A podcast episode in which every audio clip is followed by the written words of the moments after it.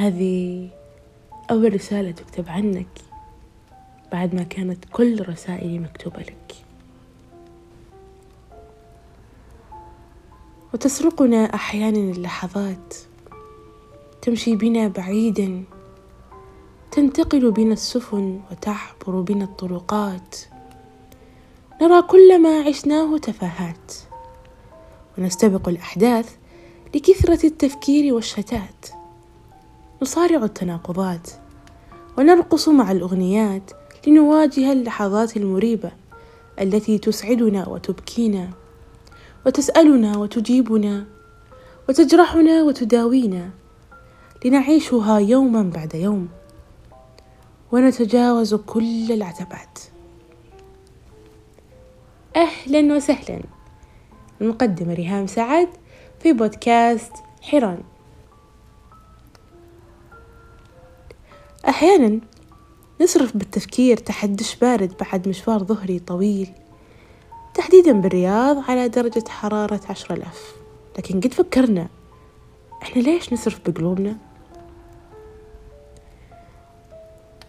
الإسراف بمشاعرنا تجاه شخص نحبه ما راح يضر أحد كثر ما يضرنا إحنا أحيانا الإنسان يحتاج إنه يبتعد عن مشاعره ويتجرد من أحاسيسه ويهرب حتى من نفسه ومن اللي يحبونه ويحبهم. عشان لو حصل ما لم يكن بالحسبان منهم ما يحس بشعور سيء تجاه نفسه. يقول يا ليتني ما أفصحت شعوري لفلان. يا ليتني سكت. ويصير عندك جلتش لا نهائي من كلمة يا ليتني يا ليتني يا ليتني. إنك تعيش الحياة معلق نفسك بشخص ثاني وهالشخص الثاني يخذلك. شعور يحسسك بالنقص ونتيجة هذا النقص بنشوفه ضعف مننا. وسببه؟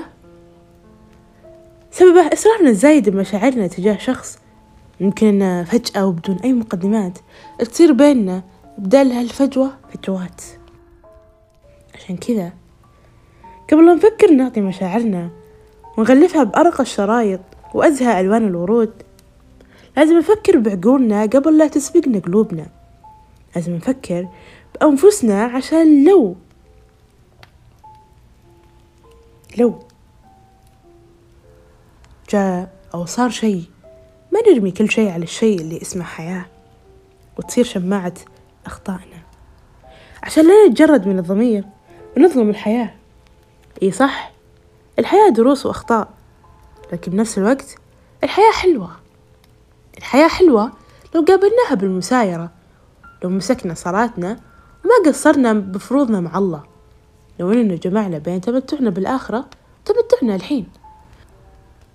جدا سهلة كونها تجاريك مزاجك وعلى هواك وأنت اللي تحدد صعوبتها. في نص كتبته يحكي هالشي بالضبط. أنت وحدك من يستطيع تغيير العالم بكوب قهوة. كلما شعرت بسوء ارتشفتها وكأنها ملجأ لجميع المخاطر. أمام نافذتك ترى الشاحنات تعبر وتسافر تصغر المسافات وتتزاحم وتبقى العزلة الأفضل دائما.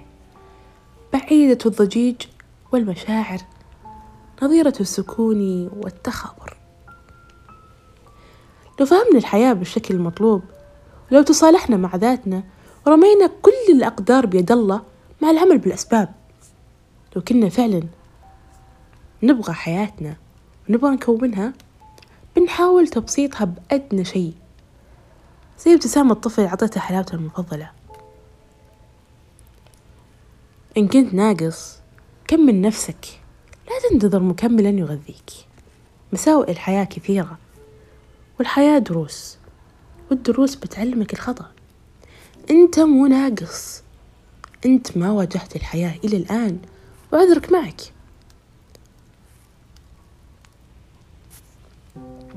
في نهاية البودكاست أحب أقدم نصيحة بسيطة جدا.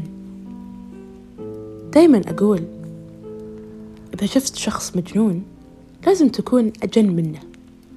إذا صادفت فيلسوف وقال لك أنا أعرف وأنت ما تعرف لا تجادله. وإن شفت شخص حذر من كل الأشخاص؟ خليك أحذر منه. الفصيل مليء بالمشيكة والجرح بيجي يوم وتشفى منه. لا تعوض نقصك بالآخرين. وإياك أن توهمك أحاديث قلبك وتنسى عقلك. لا تعيش عشان تعلق روح باتت تتأمل مجيئك وانت ناوي إنك تروح. إياك ثم إياك. أن تسرق أحلام غيرك لتنجح.